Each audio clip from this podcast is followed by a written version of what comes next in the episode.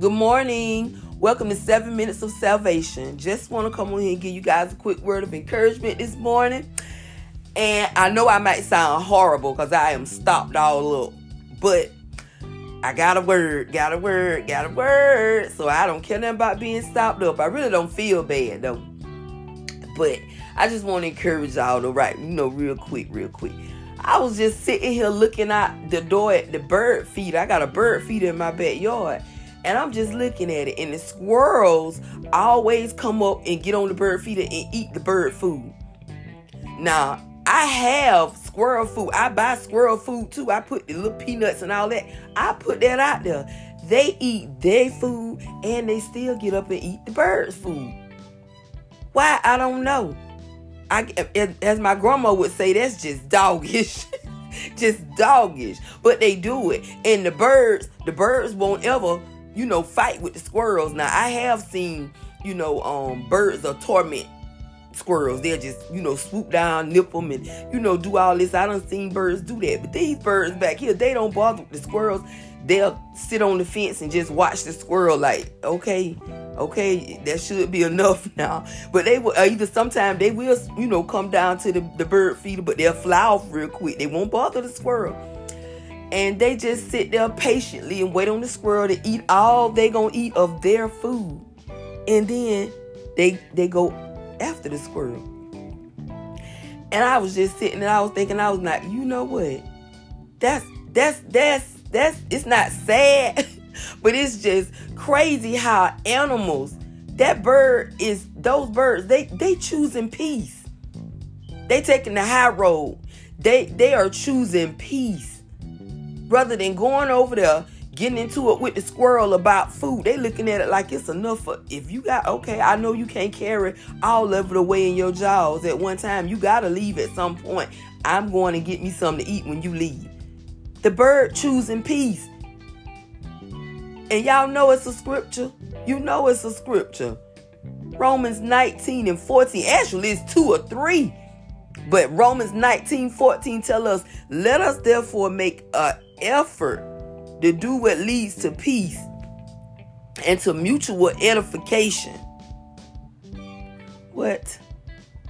We got to make an effort, make a conscious decision to do what leads to peace. That's what we have to do. Sometimes it calls for us to put ourselves on the back burner like the bird. But if it's going to bring peace, I'll wait. I'll wait. Because guess what? It says in in um to that leads to peace and mutual edification. If it's gonna cause me, if I have to put myself on the back burner to keep the peace, that's what I do because I don't want to argue with you. I don't want to fuss with you because guess what? If I do that, then it won't lead to mutual edification because you can't get a mutual. You, I can't edify you, or you won't be able to edify me in no type of way if we compete against each other, if we arguing with each other, if we fuss and fight, doing whatever. It ain't no type of edification going on. I'm quite I ain't never seen an argument where two people arguing and building each other up. Girl, you know you look good. Girl, you know you cute. Girl, you got some long, pretty hair. Oh, baby, I ain't never seen that type of argument. I done heard all of the opposites, and y'all know what they are. So the Bible tells us we have to make an effort to do what leads to peace putting ourselves on the back burner sometime. You know, that's what we have to do. Choosing peace.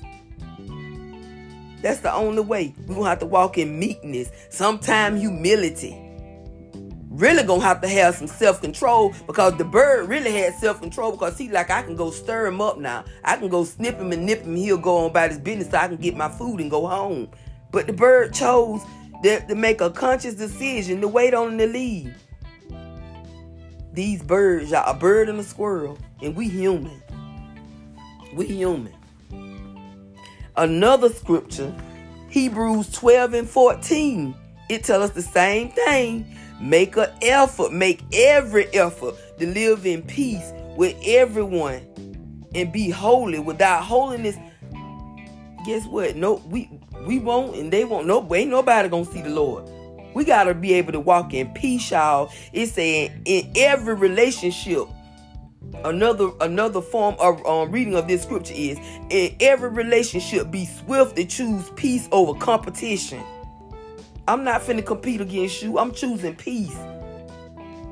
It say and run swiftly towards the things of holiness.